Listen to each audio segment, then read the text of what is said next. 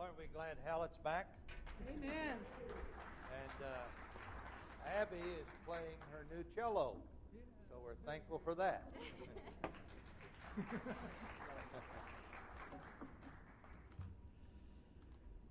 past several days, it seems that every newscast uh, on television or radio has always focused on two events the weather and the financial condition of our nation. Not only the newscast, but it seems that almost every conversation, not every, but almost every conversation I've had with people this past week, it seems these topics have always been present the weather and the financial condition of our nation.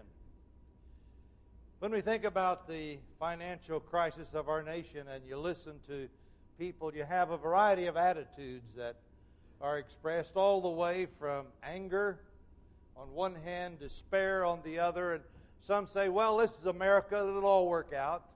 Nothing really to worry about. But as you talk with people, you hear some expressing fear. Well, will I get my Social Security check? Some expressed anger over the possibility that the troops would not receive their paychecks. Some have expressed concern over their retirement funds. And there's no denying that our nation still is in trouble financially. And of course, for some of us here, it's very personal. You've lost your jobs. And some of you are trying and trying and trying and can't even find jobs. Another topic of conversation that has been in many conversations this past week has to do with the moral condition of our nation, the sexually explicit television programs that just seem to abound everywhere, the availability of pornography that exists on our computers, and how far the nation has fallen spiritually. You know, this year is the 300th anniversary of the King James Version of the Bible been a lot of articles written, and I, for the first time, was aware of the fact that the first major book published in the United States after we were firmly established as a nation was the King James Bible. And it was published by, under the sponsorship of Congress. Congress sponsored it and then explained why. They said, We're sponsoring the printing of this version of the Bible for the use in the schoolroom and we urge the citizens of our nation to read it for the spiritual and moral education of our country. Uh, this past week, various ones have been talking about a, uh, a video that is being displayed on the internet in which David Barton has been taking people on this video of a tour of the national capital. And one thing he points out is that the most secular of all of our presidents, Thomas Jefferson established a church in the nation's capital. The church first met December 4th, 1800, and Jefferson attended services there every Sunday. He thought that the a cappella singing needed some help, so he ordered the Marine Band to show up every Sunday as the worship team and uh, uh, enhance the services that took place. That church uh, met in the Capitol building for about 100 years. It became the largest church in America. By 1857, its attendance had run 2,000 people. It was the first megachurch in the United States. Not only that congregation, but three other churches also met simultaneously in the Capitol building the Capitol Hill Presbyterian, the uh, Congregational Church of Washington, and the First Presbyterian Church of Washington. So you look at all of that, and then we today see a nation that seems to be doing everything it can to say that we must be a secular state. And we see the moral direction of our country. And so, in conversation after conversation, as these things come forth, we hear despair, we hear helplessness, and then to top it all off, this past week, we learned that uh, even though we're saying that we must not use tax dollars to support religion, our State Department is spending billions of dollars refurbishing mosques in 27 nations. One of these is being erected where the uh, Arabian chief first placed his tent in Egypt. I thought it was interesting, Egypt today. That mosque is being built there, and this is where the man placed his tent before he began his campaign against the Christians. He made the Coptic language illegal. He insisted that everyone in Egypt speak Arabic, and in time cut out the tongues of all who continued to speak the Coptic language and did all that he could to destroy Christianity. Our State Department is funding the building, the rebuilding, the refurbishing of the mosque that was erected on that site. How strange that we have a nation that says we cannot use tax dollars for religious purposes, and yet billions are being spent to do that in 27 nations of the world. And so we look at these things, and we're, we're very much disturbed. People are. Conversations, almost everyone you talk to has a sense of hopelessness and helplessness and crazy times. What are we doing? Some have said, well, you know, all of the things that are happening in the weather, the uh, Katrina, the heat wave, and yes, even the 9 11 attack on the World Trade Center, all these are signs of God's judgment on our nation. I don't know whether or not that's true, but some have that view. Yesterday, in response to a call from Governor Perry, a prayer meeting was held in Houston in, a, in an amphitheater. 30,000 people attended.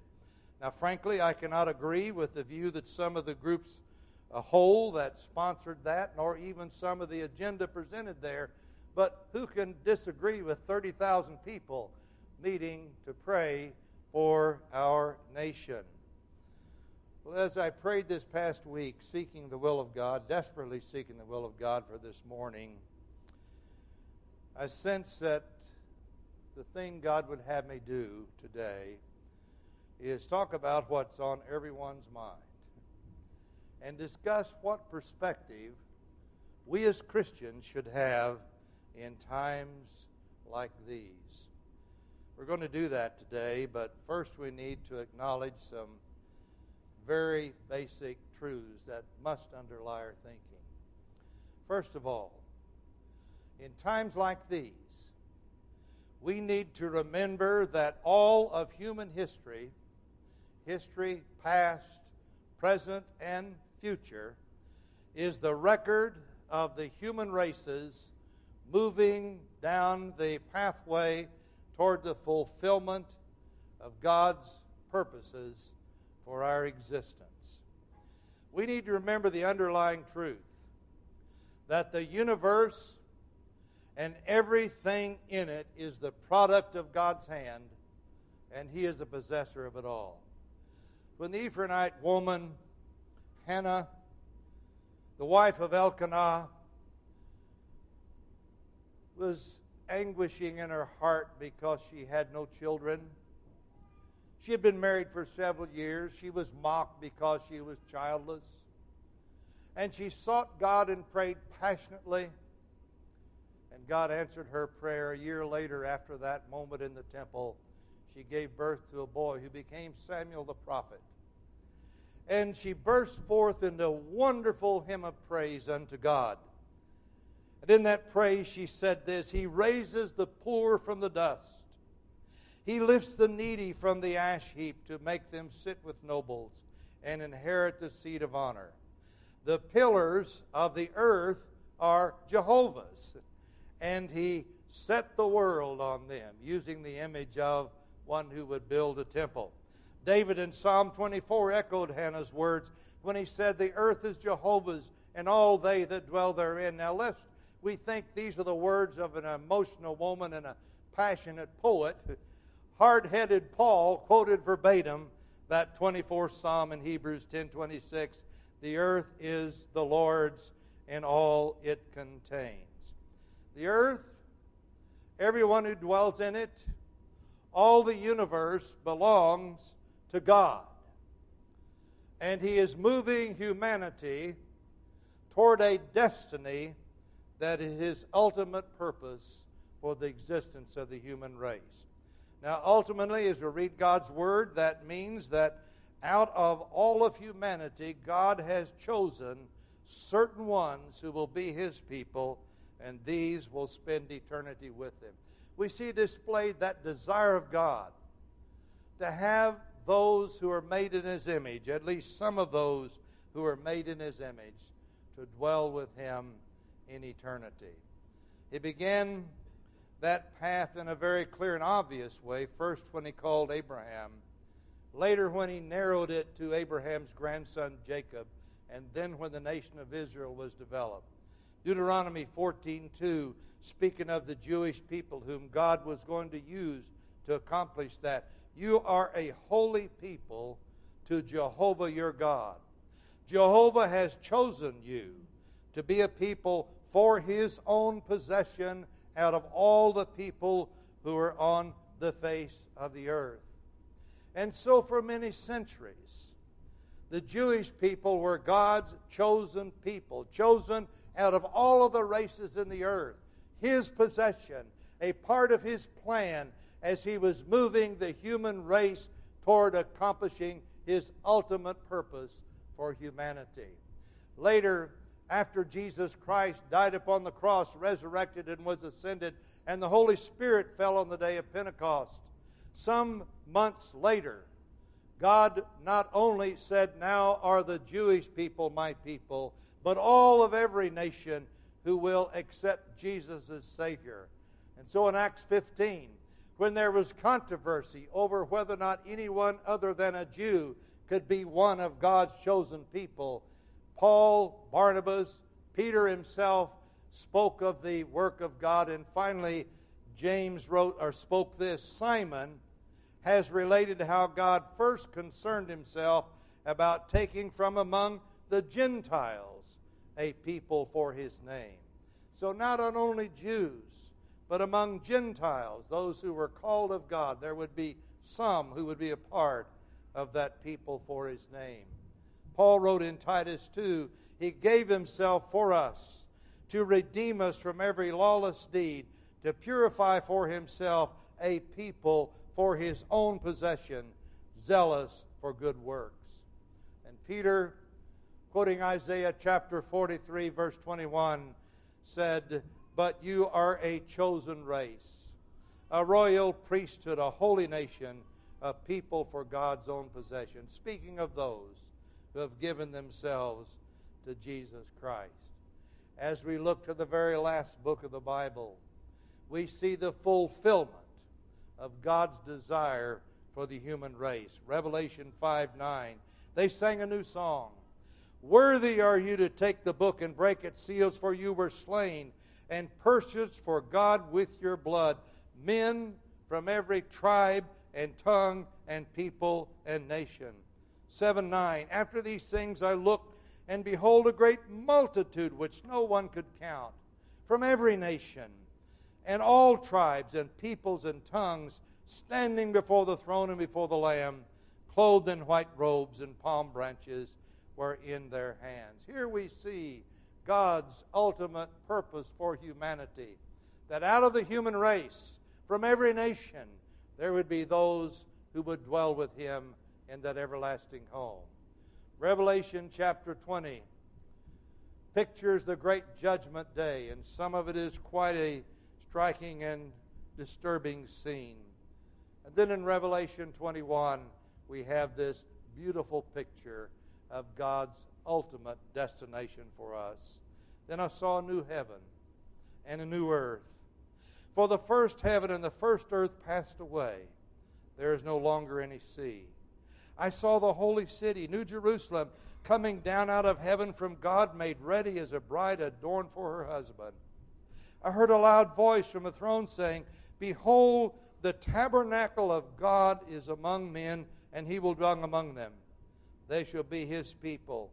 God himself will be among them. He will wipe away every tear from their eyes there will no longer be any death. There will no longer be any mourning or crying or pain. The first things have passed away. He who sits on the throne said, Behold, I am making all things new. And he said, Write, for these words are faithful and true. Then he said to me, It is done. I am the Alpha and the Omega, the beginning and the end. I will give to the one who thirsts from the spring of the water of life without cost. He who overcomes will inherit these things. I will be his God, and he will be my son. But for the cowardly, the unbelieving, the abominable, murderers, immoral persons, sorcerers, idolaters, and all liars, their part will be in the lake that burns with fire and brimstone, which is the second death. Isn't it going to be wonderful when we get there what that existence is going to be like? Out of sinful humanity. Sinful humanity that has no right to claim a place in God's presence God will draw out individuals into his kingdom that will be his possession, his companions for eternity. That is the purpose and the destiny toward which God is moving to humanity. Now, we're living in an age which began with Pentecost that will end when Jesus Christ comes. Remember, Jesus, says he was preparing to say goodbye to various groups of apostles, gave them the Great Commission go preach the gospel. I'll be with you to the end of the age. It's interesting when he was sitting on the Mount of Olives and it talked about the time when he said, Look at all of these stones in these temples. A day will come when not one stone will be left upon another. And the apostles looked at that and they were puzzled. How can this be? And so they finally said, Tell us when these things will happen. What will be the sign of your coming and the end of the age? Now, they thought they were asking one question, but they really had asked three. When will these things be, which happened when in 70 AD? What will be the sign of your coming? Question two. And what will be the end of the age? Question three. And so in Matthew chapter 24 and 25, Jesus answered all three questions. 24:14 Jesus said, "The gospel of the kingdom shall be preached in the whole world as a testimony to all nations, and then the end will come." We're living in an age in which God, who controls the universe, who owns everything, in which God is gathering from all nations a company of people who will dwell with him in New Jerusalem. That's one of the underlying truths that in times like these, we must never forget as we observe the activities and the things that transpire before us and hear about on our newscasts. Number two, in times like these, we must not forget that God maneuvers nations and God raises up and God puts down rulers in order to achieve his end game.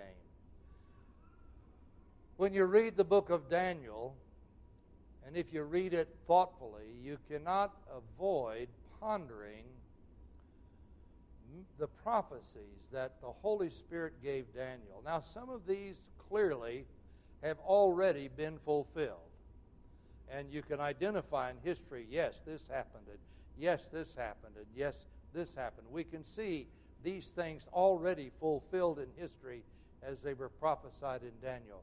But some have yet to come to pass. And one thing Daniel was very clear about in his prophecies and his proclamations was this it is God who raises up rulers, it is God who puts down rulers. He said this to Nebuchadnezzar in Daniel 2:21. It is He who changes the time and epochs. He removes kings and establishes kings. He gives wisdom to wise men and knowledge to men of understanding. In Daniel 4:17 we find a prophecy given. This sentence is by the decree of the angelic watchers. The decision is a command of the Holy One in order that the living may know that the Most High is ruler over the realm of mankind bestows it on whom he wishes, sets it over the lowliest of men. Now, Nebuchadnezzar heard these prophecies from Daniel. At one point, Nebuchadnezzar became very haughty. even at times wanting to apply to himself the label King of Kings. Jehovah was using Nebuchadnezzar as a part of his redemptive purpose. And Jehovah chose to humble Nebuchadnezzar. And so Daniel came with this prophecy You will be driven away from mankind. Your dwelling place will be with the beasts of the field. You will be given grass to eat like cattle, and seven periods of time will pass over you until you recognize that the Most High is ruler over the realm of mankind and bestows it on whomever he wishes. That did come true. Nebuchadnezzar became temporarily insane. He lived outdoors, and the record says that the dew of the earth was on him in the morning. He ate grass like an ox. His fingernails became long, his hair was long he finally came back to himself and acknowledged that God is God. Nebuchadnezzar was not God. Psalm 75, 6 and 7 Not from the east, nor from the west, nor from the desert comes exaltation, but God is a judge. He puts one down and exalts another. As we look at the governments of the world, and the rulers of the world who are determined, it seems, to shake off the shackles of God's control. For me, I always think of Psalm 2. Why are the nations in an uproar? And the peoples devising a vain thing? The kings of the earth take their stand, and the rulers take counsel together against Jehovah and against his anointed, saying, Let us tear their feathers apart, cast away their cords from us. He who sits in the heaven laughs. Jehovah scoffs at them. And looking back, we can see the hand of God as he raised up Egypt. And Egypt provided the place where the Jewish family became a Jewish nation. Next, the Assyrians came on the scene, and then the Babylonians, and then the Persians, and then the Greeks, and then the Romans. And each of these had an important part to play in what God was doing, moving humanity toward his destination. We've spoken before of the way God maneuvered the Greeks and Romans. Alexander the Great, a nobody, came to power in Greece, which at that time was not Greece, it was just a conglomeration of various city states. His father Philip had fought and united some of these, and then Alexander brought them together and began to move to the east, nation after nation, conquering all the Mediterranean, all the way going down into India, even, and coming back. And every place he went, he was determined to turn the world over into a Greek world. The Greek language was implanted every place he went. Greek culture was planted every place he went. And just before he got back home, he died, a young man. His kingdom was divided among three. And these vied for power. They, none was able to gain dominance. And then on the scene came the Romans. The Romans began to defeat nation after nation after nation. And when they were finished, there was in the Mediterranean world a language that could have been understood in any town and any city. And there was a world that was controlled by Roman law. And so on the day of Pentecost, when the gospel was unleashed, the gospel was unleashed on a world where anyone could go anywhere and preach in Greek and be understood. You could travel in safety because of the Roman roads, because of Roman law. There were no boundaries to cross and the gospel exploded partly because of what had happened with Alexander the Great and the Roman conquerors. God moves the nations to accomplish his purpose. You know, as I thought in my own life about seeing people raised up and put down, sometimes in a striking way, let me tell you a personal story. On November 2nd, 1948, the Garrett family and really virtually the whole city of Muskogee went to bed mourning, sorrow, defeated, bewildered. Let me tell you why. The city of Muskogee was a strong Democrat city. Almost everyone was a Democrat. I met my first Republican that I remember when I was 18 years old working for the railroad. There was one man in the Muskogee terminal who was a Republican. His last name was Bohannon. He's a skin flinty old guy. He nobody got along with him. He carried, I remember, a Buckeye in his pocket to keep away his arthritis. Interesting man. That was the first Republican I'd ever met that I remember. When I was a teenager, my uncle came to me and he said, Now, Jim, you're old enough now to know this about your dad. I need to tell you. Don't tell anybody else, but you're a son, you need to know. Well, I was expecting to hear some moral failure of my dad, some terrible thing he'd done. He said, When your dad lived in Kansas, he registered as a Republican. Now, Barb and I got married when I was 18. She was 17, and we were too young to vote. And then, after uh, four years, we went off to Ohio, where I went to college. We were there seven and a half years. We came back in 1959. The presidential election was 1960, and we'd been exposed to Republicans in Ohio. So we thought, well, here comes the election. We've never registered, we've never voted. I wonder which should we be? we began to evaluate this is what this party philosophy is and this party. Now, Barbara made the mistake one day when she's at her dad's house of saying, Jim and I are going for the first time to register, and we're trying to decide whether to register as Democrat or Republican. He exploded. Barbara, you were raised a Democrat. So that's the background in which I grew up. And so on November 2nd, 1948, Muskogee went to bed in mourning and sorrow because the Democrat Party had been split three ways.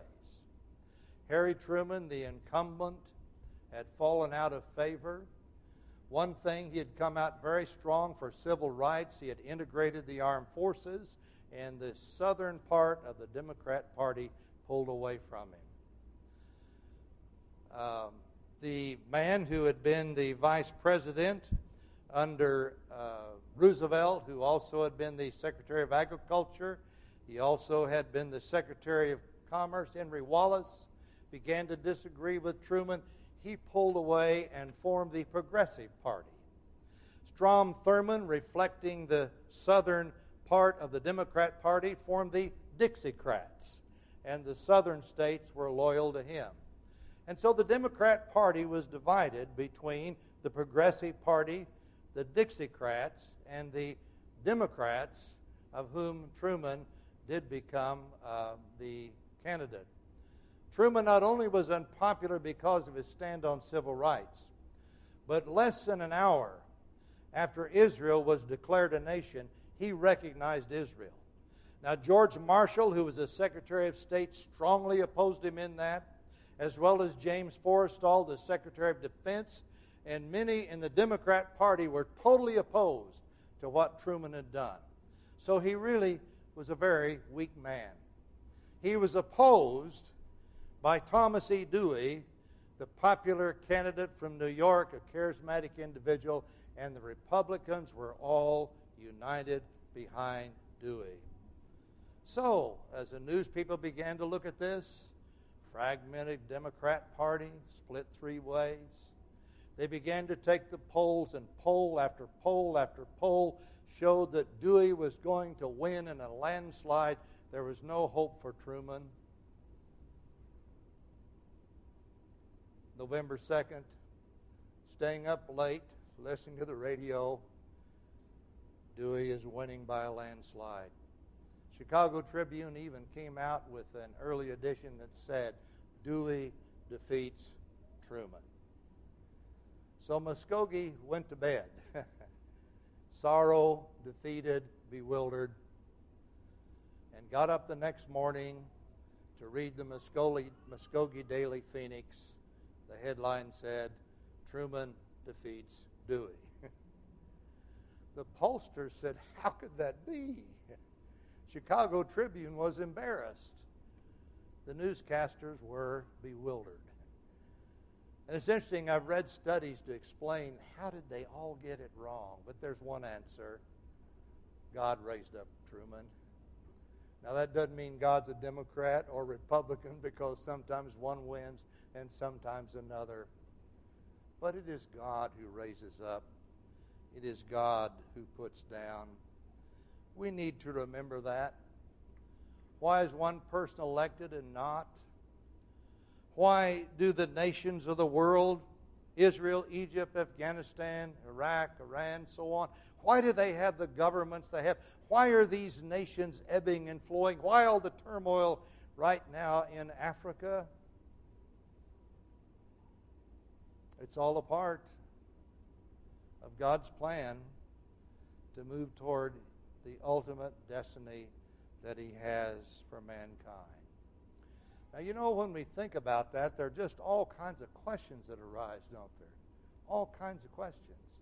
How can this, what about this? What about that? I don't know. As a matter of fact, that's the right attitude. The main, the lesson that comes out of Job is this don't understand me, trust. And I must trust God to fulfill His purpose. Not to see that my life will always be easy. Not to see that I will avoid persecution. Matter of fact, Jesus said no. He said, if you who are my disciples, you're going to be persecuted, you're going to be hated, and you're going to be killed. I don't understand why a couple of months ago there was in Iraq a particular church leader that baptized 15 people and within a month, 11 had been assassinated because they had been converted to Christianity. I don't understand that, but I don't have to understand it. Somehow, it's all a part of God's purpose. As a matter of fact, we've mentioned that in the Revelation, we see the picture of those people who had been slain, and they're saying to Jesus, How long, how long, how long are you going to wait to do something? And he said, I'm not going to do anything until everybody who has been appointed to die for me has died. Is, does God have a goal of martyrdom? I don't know exactly how to grasp all of that. But it's not my place to understand. It's my place to trust God that He will fulfill His purpose for humanity. So, where does that leave us today? Well, in times like these, it's very important for the church corporately and for us as individual Christians to remember our role. Our first role is to believe our beliefs. Now, that's, that's something that's important. Believe our beliefs. During World War II, as various reports would come of atrocities, I remember sitting in church one day and heard about the Japanese soldiers who had come into a particular Philippine village. And they came into a church service and they lined the people up and said, You who want to stay Christians, we're going to kill you, everybody else leave. They did it. And I remember sitting as a teenager, as I was in World War II, wondering, Dear God, if an army came into this church service this morning while I'm sitting here and said, We're going to machine gun every one of you unless you deny Jesus and walk away, what would I do? More than once I've pondered that in life because now as never before, it seems, that's the fate of our brothers and sisters in the world. That may be our fate someday. But whether it is or not, we're constantly intimidated. We're constantly intimidated. It is important that we believe our beliefs so strongly that whatever the price to pay, we will pay it. In times like these, we need to remember that we are commissioned to preach the gospel. The Great Commission should be the underlying force, principle of our life whatever we do. It may not outwardly seem that's what it's pointed to, but some way it must connect with taking the gospel to those who do not know it. We must contend for the truth. Paul said that the church is the pillar and foundation of the truth. And today there are so many bizarre things going about in the world. The church must never forget that one of our roles is to be a pillar and foundation for the truth. We must live lives of agape love. Jesus said, Even as I have loved you, so I should love one another. That is one of the. The number one outstanding mark of a Christian is he is a slave of Jesus. The number two is he displays the love of Christ for all who are about him. Prosperous, needy, kings, and the poor, we should be vessels of love to all who are about us. We need to do what we can to maintain peace and stability in society. Remember the election when it was between Gore and Bush, and finally the Supreme Court made a decision. You know what would have happened in much of the world? People would have taken to the streets. It'd been a riot. But America responded to law. Sometimes, as passions get high enough, instability takes place. And that's a horrible thing once that happens in a culture. Therefore, we're urged in Romans 13 1 and following obey the law, pay the taxes, try to do everything you can to keep peace and stability in the culture, in the society. Same exhortation in Titus 3 1 and 1 Peter 3 21, or 2.13 rather. We're told to pray for those in places of power. Now, we may have a president right now that some of you disagree with. But let me tell you, if you're going to obey God, you're praying for the man.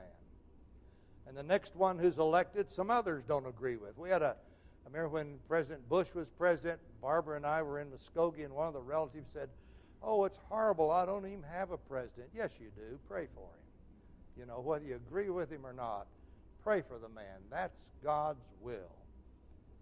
Where possible, we need to exert an influence on how society treats the less fortunate.